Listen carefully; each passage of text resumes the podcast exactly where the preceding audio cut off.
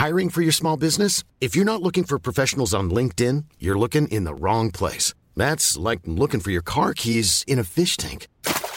LinkedIn helps you hire professionals you can't find anywhere else, even those who aren't actively searching for a new job but might be open to the perfect role. In a given month, over 70% of LinkedIn users don't even visit other leading job sites. So start looking in the right place. With LinkedIn, you can hire professionals like a professional. Post your free job on linkedin.com slash people today.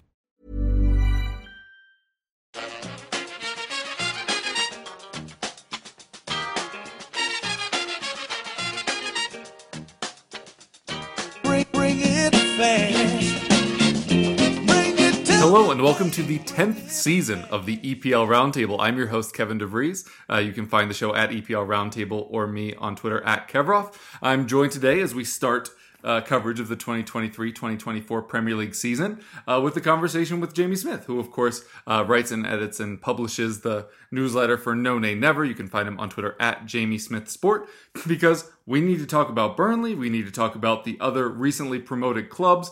But, but let's stick let's stick with your beloved Burnley. Uh, since we last saw you in the Premier League, you've only gone and won the championship with the fifth most points ever in the competition's history.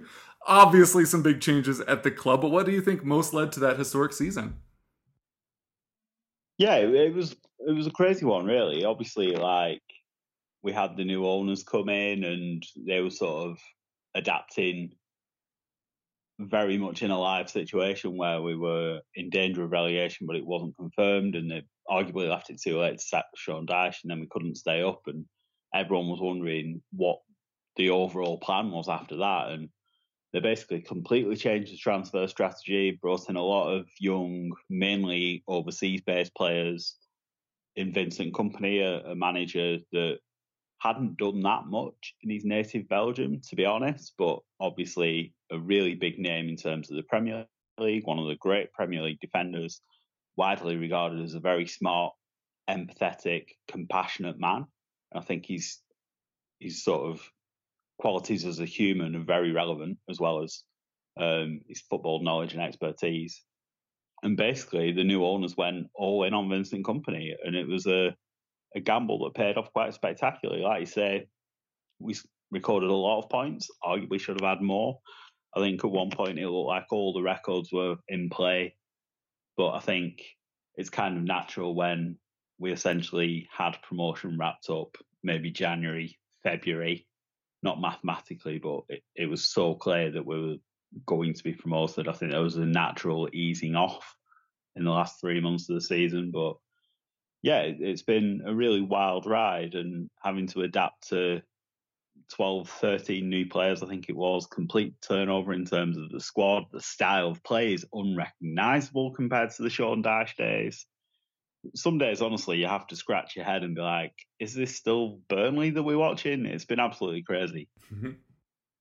Yeah, I did also want to touch on on the style shift. You mentioned Kompany coming in, kind of developing a new style. Obviously, a whole new squad, which we'll get to in a second. But what do you think will be the most surprising element of your style of play uh, from people that'll just remember you from two years ago? Well, probably that we actually pass the ball and keep it on the floor these days. so that would be different for, for people who are used to seeing the the Sean Dyche very direct style of play, hitting a big striker. Um, last season we played with a false nine, um, and it took Burnley fans probably most of the season to realise that that's what we were doing, um, rather than the striker just wasn't where he was supposed to be. He was playing as a false nine. Were there people still Um, calling for for people to like kick the ball up to him? Oh yeah, absolutely, and um, especially with the the risks that we take building from the back. Our goalkeeper Aro Muric takes a lot of risks, and he made some mistakes because when you play risk-taking football, you make mistakes sometimes, and it backfires. And early in the season, when there was some teething problems, we conceded some very sloppy goals where Muric had given the ball away, or there was poor passing out from the back, and a lot of people wanted a shift to a more direct style, less risky. Um, but Kompany stuck to his guns. The players got used to it more, um, and obviously the results spoke for themselves. Really, we controlled basically every match. I don't think we were outplayed by anyone apart from the match at Sheffield United that we lost heavily, and that was a real turning point. I think after that match, there was a sense that we had to really tighten up at the back. And the second half of the season, we were just as good defensively as we were in attack, and it was a real complete package. We were running through teams easily. Matches like the derby at the turf where we beat Blackburn 3 0, they were supposed to be one of the better teams in the league at the time. We absolutely took them apart. Um, it's just interesting to see now whether we're going to be able to carry on doing that at the higher level or will we see more matches like, and yes, Man City won the treble, but when we went there in the FA Cup, we were really taken apart and it was sort of men against boys, really. So it'll be interesting to see if we can compete at that higher level, albeit not having to play Man City every week. Thank goodness. Although we are playing them first, because of course we are. yeah, just just to dampen the excitement a little bit. Um, you mentioned also the the overhaul of the squad, and you also mentioned March and a couple other players there.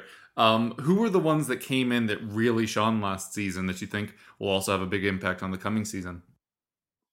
Yeah, well, I think I think Muric's impact is is impossible to understate. Really, having a goalkeeper who plays out from the back. We've had outstanding goalkeepers for 10, 12 years probably. Tom Heaton was very good.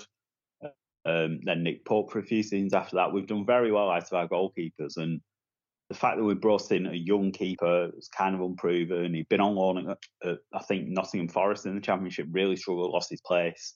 There was a lot of eyebrows raised when we spent I think three million on Muric. It was significant money, but he's justified it completely to the extent that me and quite a few other fans are very surprised that we've bought a new goalkeeper. I'm sure we'll come on to James Trafford, but there's debate ongoing now over whether it's going to be Muric or Trafford in goal for the first game.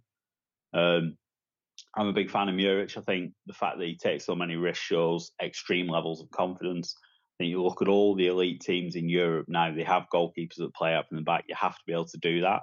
I know football comes in cycles and that might go out of fashion at some point, but right now, you want to be a top team, you need a goalkeeper who's comfortable on the ball. You have to be able to build those attacks from the back. Everyone does it, and if you don't like it, you kind of have to get with the program now. Um, Jordan Beyer, we had on loan from Mönchengladbach in Germany, was absolutely outstanding all season. He particularly kicked on. We had another defender on loan, Taylor Harwood. Bellis came from Man City. Harwood Bellis got injured, and after that, Beyer just steps up massively. Um, he's come back on a permanent deal now. I think it's 15 million euros. I think it's going to be one of the bargains of the summer. I wouldn't be surprised if Beyer was worth two, three times that in a year's time. I think he's going to take the league by storm. He's rapid. He's fantastic on the ball. He's strong. He carries the ball out from the back. Real modern defender does absolutely everything. I think people are going to look at this guy and be like, why is he at Burnley? He's top class already. He's going to go all the way. He's only like 22, Germany under 21 international absolutely fantastic. Um, and then probably the two wide lads, Manuel Benson and Anas Zaroury, they had kind of half a brilliant season each. Zaroury started the season better, scored some fabulous goals, scored the winner, I think, at Sunderland in a, a comeback win that was a real marker for our season. We were 2 0 down at half time, came back and won 4 2. Zaroury was outstanding in that game. Um, Benson, who normally plays on the right, Zaroury typically on the left. Benson finished the season like an absolute train. He was just completely unstoppable. I think six games in a row, he scored almost identical goals. The Arjen Robben goal, essentially, coming in off the right on his left foot, putting it in the top corner it was just becoming silly. Like you get the ball and you're like, oh great, Manuel Benson is about to do the Manuel Benson thing. And five seconds later, the ball's in the net, and everyone's just like, how is he still doing this? um, so those two, I think, both came from the Belgium league. I think I'm right in saying, same as Josh Cullen, a lot of our signings came from Belgium. Vincent Kompany using his knowledge of the Belgian league. Um, and I think Benson Zaroury similar to Beyer. I think they're going to be worth multiple what we paid for them, sort of four million, five million euros a piece. I think it was absolute bargain. So so good last season. Gotcha. And with kind of all of that context in mind, I want you to settle an age-old debate on this show. As I mentioned at the top of the show, we're entering our tenth year now. This debate's been had plenty of times. Is it better to be relegated from the Premier League, go down to the Championship, rack up a bunch of wins, in your case, the title, and come back up, or to continually fight for your Premier League survival year on year? Firstly, 10 seasons, amazing. Congratulations. Thank Fantastic you very much. Um, I think it's almost impossible to answer because a lot of people have this argument, forgetting that you can get relegated and not come back. There's so many Mm. teams get relegated and think they're going to have this one season holiday in the championship, winning loads of games, going to new grounds, going to places like Burton that they've probably never been to, and win loads of games and win the league and come back. It doesn't always happen. Leeds spent 16 years outside the Premier League and are now back in the championship. It's like it's not necessarily a holiday. It's easy for me as a Burnley fan to sit here and be like, oh, yeah, we had six, seven seasons in the Premier League. It got a bit boring. We were scrapping every season, got relegated, had a fantastic year in the Championship, come back up. It's great. There's no guarantees. Lots of teams go down and don't come back up or they find it difficult. I think it's when you're a club like Burnley, I think the best you can probably hope for is treading water in the Premier League. We had that one season we finished seventh, got in the Europa League, and that was as good as it got. It was almost too much success for us because the following season we found it so hard to balance domestic commitments with European games. The schedule was stretched. We didn't have enough players to. We were spread too thin basically that season. That sort of started the rot in that we didn't prepare for for that season. We'd really struggled after that. Um, but then I guess you look at teams like Brighton and Brentford, and they're making it work, right? On not the biggest budgets. I think if you're really smart with recruitment, then you maybe can push on. Um, so it's worked great for us at the moment, although there's every chance we get relegated again. I think it's it's difficult because, like I say, you can get relegated and there's no guarantees you're coming back. I think Leicester are a really good example of a team who Leicester fans are probably thinking, "Oh, great, we'll have a year in the Championship and come back." Doesn't always work out that way. Yeah, and, a team that's coming back up with you, Sheffield United, is a club that was probably considered in that group of like Brentford, and eh, maybe maybe not as much Brighton because of how high they've reached recently, but they're, they're you know pretty well run coming back up with you. But uh, before we get there, uh, you mentioned uh, some new signings. You had a very good goalkeeper last season. You've already brought in another one. Any other uh, new faces coming in for this season? Yeah, so we've spent significant money on James Trafford. I think it's been reported to be 15 million pounds, which for a goalkeeper is extraordinary, really. Um, but it was sort of reported that it was being done in the middle of the under 21 Euros, which were played this summer. England won them, and Trafford saved a penalty in the final. So immediately people got very excited about James Trafford. Um, but he's not played above League One. So it's going to be a really big jump. I suspect Muric might start the season, and if he makes a high-profile mistake, Trafford will then get in. Um, it's going to be a difficult one for Kompany to manage. Um, there's a new striker we've signed from the Swiss League, Amdouni. Um, looks very good on YouTube, but who doesn't? um, Beyer's come in permanently, which is arguably the most important signing. I think he's crucial. I wouldn't be surprised if he was captain a lot this season, actually, because Jack Cork, the club captain, might not play that much. Um, Nathan Redmond's come on a free transfer. It's quite an interesting one. Obviously, Premier League fans will know the name Redmond, even though he was away in Turkey last season playing for Besiktas, I think, and a couple of others whose names have escaped me already. We've been busy-ish, but I think at the start of the summer I would have said left back and central midfield were the two positions that we really needed to address, and we haven't signed a left back or a central midfielder yet. So I'm a little bit worried that we haven't done that yet. Um, I think the situation at left back is basically waiting on Chelsea, and there's probably a lot of clubs waiting to see what happens at Chelsea. We had Ian Maatsen on loan from Chelsea last season. He was fantastic. I'm sure we'd love to get him back. Maatsen wants to fight for his place at Chelsea, even though they've got Ben Chilwell. Um, it seems likely that Maatsen will extend his Chelsea contract and go out on loan again, but not necessarily to us. So I think we're waiting on that Maatsen situation. Been linked with some midfielders, including Lokonga, the Arsenal guy. I think some power in midfield would be a real must. So that seems to be the thing that we're really missing. We seem to be signing lots and lots of wingers. Um, we've signed Jacob Bruun Larsen from the Bundesliga, who had played under Kompany at Anderlecht. Signed an Italy under 19 international, who also plays out wide. I'm not sure how many wings Turf Moor is going to have this season, but we certainly don't have enough players to play on them. Uh, so I think we've got about six or seven players who can play out wide. And Andros Townsend has been on trial and keeps Yeah. coming on trial list. I don't think the club's officially acknowledged that he's on trial, um, but has been very good in pre-season and looks like he's probably earned a contract. So Andros Townsend and Nathan Redmond both on frees will be good business. Lots of Premier League experience. Townsend missed all of last season injured, didn't he? But he still looks like he's got a bit of ability about him. So it's been a real mix of experience and youth, and that's going to be something that we're going to need because it, it is quite a young team. Yeah, I, I am very much hoping that you do sign. Weghorst is back. Beg- Oh yeah. Is- Hashtag Um, like a new signing.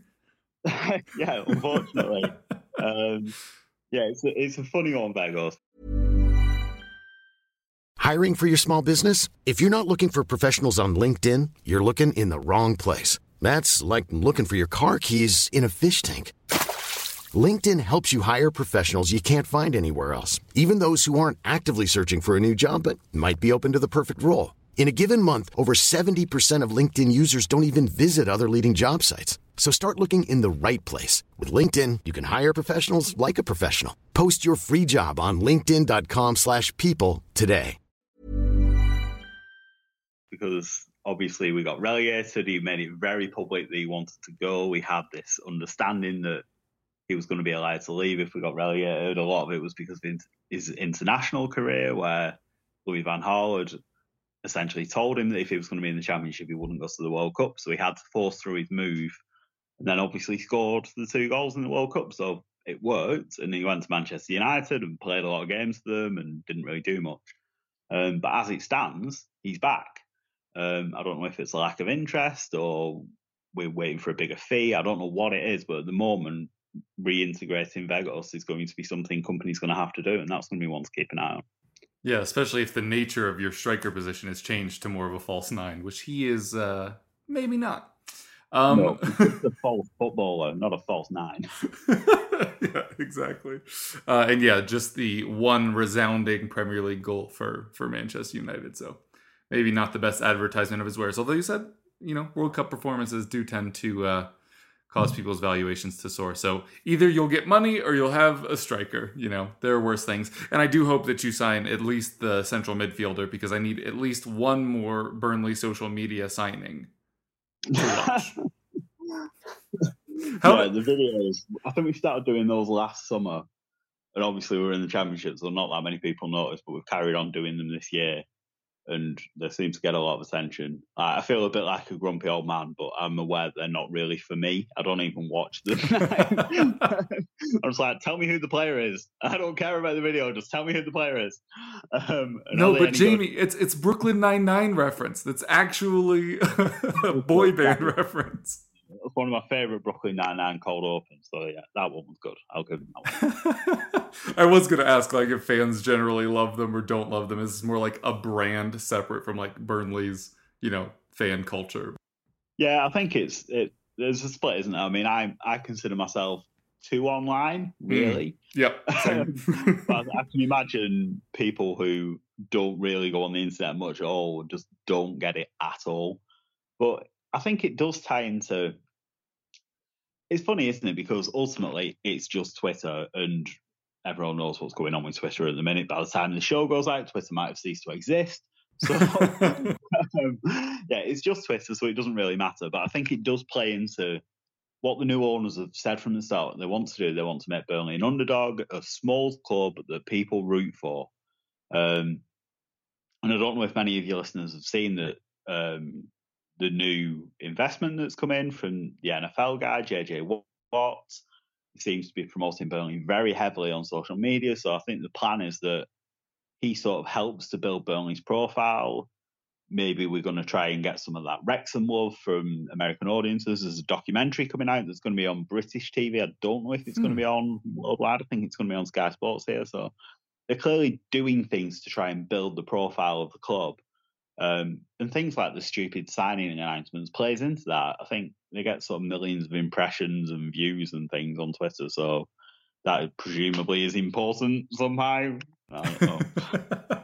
Gotcha. Uh, you you bring up JJ Watt just reminded me. I almost tweeted you yesterday. A random Burnley appears um, because TJ Watt, obviously his brother, star player for the Pittsburgh Steelers. I was watching all the entrances to training camp, which just started for NFL teams, and he was wearing a Burnley hat. And it took me a little too long to connect those dots. I was like, why the hell is TJ Watt opening training camp in a Burnley hat? but that's fine Yeah. because his brother Well, came into ownership. So Malcolm Jenkins, another former NFL player, Yeah. has been the for a couple of years now um, without anything like the same sort of public push. I don't think it's been announced how much or what stake either Jenkins or the Watt. I should say the Watt family because it seems to be JJ and his his wife are in it together. It's very much a family investment thing. Um, and they've played up a lot of the, the women's football side. They want to have investment in the women's game as well. And we've got a new manager. It looks like we're really going to push for promotion on the women's side this season as well. Um, but JJ Watt is basically acting as a cheer as a cheerleader for the club right now. So it, it's clear that he's got a big part to play in getting the Burnley name out there. And I suspect that there's going to be a lot more American neutrals who are rooting for Burnley simply because they know JJ Watt and they know JJ Watt's involved in the club, and that gives them that sort of connection to the club. Yep, yep. Um, with some of those new signings, with kind of the new uh, owners again, um, what do you think Burnley fans' expectations are heading into the season? Do you think it's just to be safe? Do you think you'll be able to kind of ride that enthusiasm from last season, or like you said, do you think opening with City might might kind of call that pretty quickly? I think it's difficult. Um, and after the City game, we were supposed to play Luton away, and they've just postponed that because their ground's not ready. So we're basically going to play Man City at home, no expectations for that game, and then we'll have a weekend off. So there's every chance we're going to be in the relegation zone early, which is suboptimal, I think we can say. Um, but I think generally fans are trying to take their cue from Kompany, who is saying things like, we're not aiming just for 17th. We don't want to put a ceiling on what the team can do. Because I think it is dangerous if you're a manager and you come in and you immediately, you're like, we just want survival. And you sort of in a bunker straight away and you're scrapping for points all the time. I think we want to make an impression. I think we will be committed to our style. It won't always work. It'll probably backfire against better teams that press us just as ferociously as we press them. We won't be able to play through teams as easily as we did in the championship. Um, but I think there's an expectation that some of our extremely talented individuals will shine. I think Anas Zaroury had a quiet second half of the season, like I say, after he'd been at the World Cup with Morocco, which was obviously an amazing story, even though I think he only played in the, the third place game. Um, I think Zaroury's got the individual quality to last up the Premier League. Manuel Benson the same. He's going to score the Arjen Robben slash Manuel Benson goal a few times, and people are going to be like, "Whoa, who's this guy?" Um, Jordan Beyer, I think, is absolutely cut out for the Premier League. So I think we've got the individual quality. It's, it's a question of whether we can fill those gaps in the squad, left back and central midfield. Whether we have a regular goal scorer, even though last season we really did spread the goals out. Um, Nathan Tella, who I've not mentioned, there's a lot of talk about him potentially coming back from Southampton, but there seems to be arguing over the fee. So that's one to keep an eye on over the next few weeks. But I think there's excitement. It's completely different, like we touched on before, going into a season when you've just had a great season and you've got the momentum compared to if you were fighting for points and throughout the second half of the season it was just a slog and having to watch Aston Villa games or whoever just to see if you were going to get a favour from Mm. someone else every weekend, just being stressful. Um, so it's been quite nice to be away from that. And I think, to be honest, if you've looked at the Premier League for the last two, three seasons, there's been bad teams who've not gone down. Um, Yeah. so I, I don't think there's any reason why we can't stay up, but you never really know. I think it, the proof's going to be in the pudding, and it's it's a case of whether the new style and the tactics the Kompany wants to work, whether they can work at the higher level. Yeah, for sure. And you aren't the only ones that are going to have to face that particular issue. Obviously, Sheffield United and Luton Town both coming up with you. Um, as somebody that was at least uh, paying more attention to the championship than probably most people listening right now, what did you make of their seasons? And did they have any players that you think people should kind of keep an eye on, whether as neutrals or fantasy players or whatever? I think it's difficult to pick out individuals. I think both Sheffield United and Luton were different to us in a way that this seems to be really about the collective. Um, our tactical system's hard to explain because it is we're a systems team, I think, which means it doesn't really matter who scores because we'll always create chances. But we did rely on individual quality in moments, um, and I'm not sure Sheffield United and Luton did that in the same way. I think Luton have maybe got a better chance, even though everyone seems to just be assuming they're going to go down because they've got that factor of being completely new. No one has really experienced what it's going to be like to be going to Luton, where the fans are really on top of you. Um, they've got that crazy entrance to the away end where you basically walk through someone's back garden to get into the ground. Um, and it's going to be a real culture shock for a lot of players who just aren't used to that sort of surroundings. It's, it's like going to an FA Cup title or league team, that kind of situation. So I think that kind of the real home advantage for Luton, I think, is going to be a massive factor. Sheffield United, I think, might find it trickier, and I say that as as a Burnley fan, and they were one of the few teams to beat us last season. So I'm not saying they're a bad team; they're a very good team. I just think they're a bit more of a known quantity, having just been in the Premier League like ourselves, but without the complete change in style. Um, and ultimately, like we won the league by about hundred points, so clearly uh, we've got a much better chance than Luton or Sheffield United. That just seems like a real say, right? Um, but like I said, also, I think I think there's a lot of mediocre teams in the Premier League, so I'd love to see them both stay up. To be honest, I think the Premier League can do with some more fresh blood rather than the teams who are just sort of finishing 12th, 13th, 14th every year. Yeah, I mean, it is one of the exciting things. Palace, for example, what what great loss would it be to the Premier League if Crystal Palace got relegated? What It'd be a big loss for the you show since we have two Palace guests. But Yeah, sorry, Jay, but what a Palace for? like, what's the point in Crystal Palace?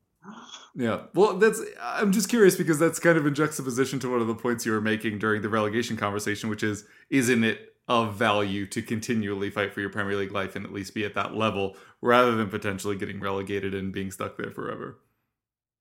Yeah, well, we're getting a bit off the subject, aren't we? But I think Palace are a good example of a team that tried to do something different. They had the Patrick Vieira thing. They Yeah. invested heavily in young players. And as soon as they had a sniff of being in trouble, they got rid of him and junked the project. And Roy Hodgson, of all people, came in and started playing amazing attacking football. And he's now going to do another year there. So, yeah, I don't mind Palace. I want nothing against them. I just think they're an example of a Premier League team who's kind of treading water. They're not Yeah. really aspiring to do anything more than finish 12th, 13th, maybe have a cup run. They don't even have Wilf Zaha, the hometown hero, anymore. I just don't really understand the purpose of Crystal Palace. Um, Gotcha. And I think if we finish above Palace, we'll have had a very good season. Fair. Um, you already mentioned Burnley, obviously, uh, favorites to uh, stay up of the three. But on a scale of one to ten, how would you rank Burnley and Sheffield United's and Luton's chances of staying in the Premier League this year? Yeah, I mean, I haven't even looked at like the bookmaker odds or anything because it seems like we're always going to be among the favourites to go down, and it's it's fair because no one knows how it's going to work for us this season. I think if we get the left back and central midfielder that we need, maybe like a seven, a seven out of ten chance to stay up. At the moment, I'd maybe say five or six because I do think those are two really important positions to fix. Looking at the other two, I think Luton maybe four or five. I think that home factor will help them pick up points at home. I can see them being a bit like Brentford in that there's a bit of oh, this is really new and players aren't really unsure of how to handle it. Um, Sheffield United, I don't want to pick on them too much, but I think they will probably yo-yo, and that's going to be them for the foreseeable. So I, I don't really see them staying up. I don't know anything about the players they've signed. They might be amazing. I just had a look at the names, and it's not people I know, to be honest. Hmm. Um, so I'd say probably a three for Sheffield United. Sorry, Sheffield United fans. Feel free to come and with me when you finish eighth. All the Sheffield United and Crystal Palace fans are coming for you after this one. um, just looking at the odds real quick, it looks like Luton, Sheffield United, Bournemouth are the three odds to go down, and then you're tied with Nottingham Forest um, after that. So, hey, not in the bottom three. Currently, as we record, from the one website I'm looking at.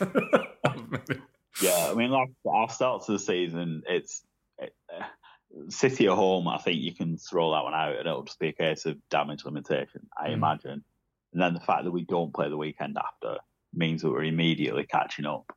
Um, so I think those odds will probably change if we are as expected in the bottom three after two Yeah. weekends, because we'll be a game behind. And there's no indication of when that Luton game is going to be played at the moment. Yep, for sure. And games in hand aren't points, as we all know. Um, but don't let that dampen your enthusiasm, Burnley fans. Obviously, coming off an incredible season. Uh, not one of the three current odds on favorites to go down. Um, JV, if you want to tell folks where they can find you or anything you're working on, now'd be a good time. Yeah, sure. Pleasure to be back as always. Looking forward to another season with the pod. Um, you can get more of my stuff via Substack. Uh, the newsletter is supposed to come out every Monday. I haven't written one for a while, but I am planning to do one soon. It's called the No Nay Never newsletter. I tend to promote that on social media as well. You can follow my Twitter at Jamie Smith Sport. While Twitter is still yeah, we'll, we'll, we'll start telling you our Bluesky links or whatever. Come Hit week three of the season. Mastodon. Yeah. cool. Well, Jamie, an absolute pleasure having you back on today, having you back on the show for the coming season. And uh, folks at home, we hope you keep listening.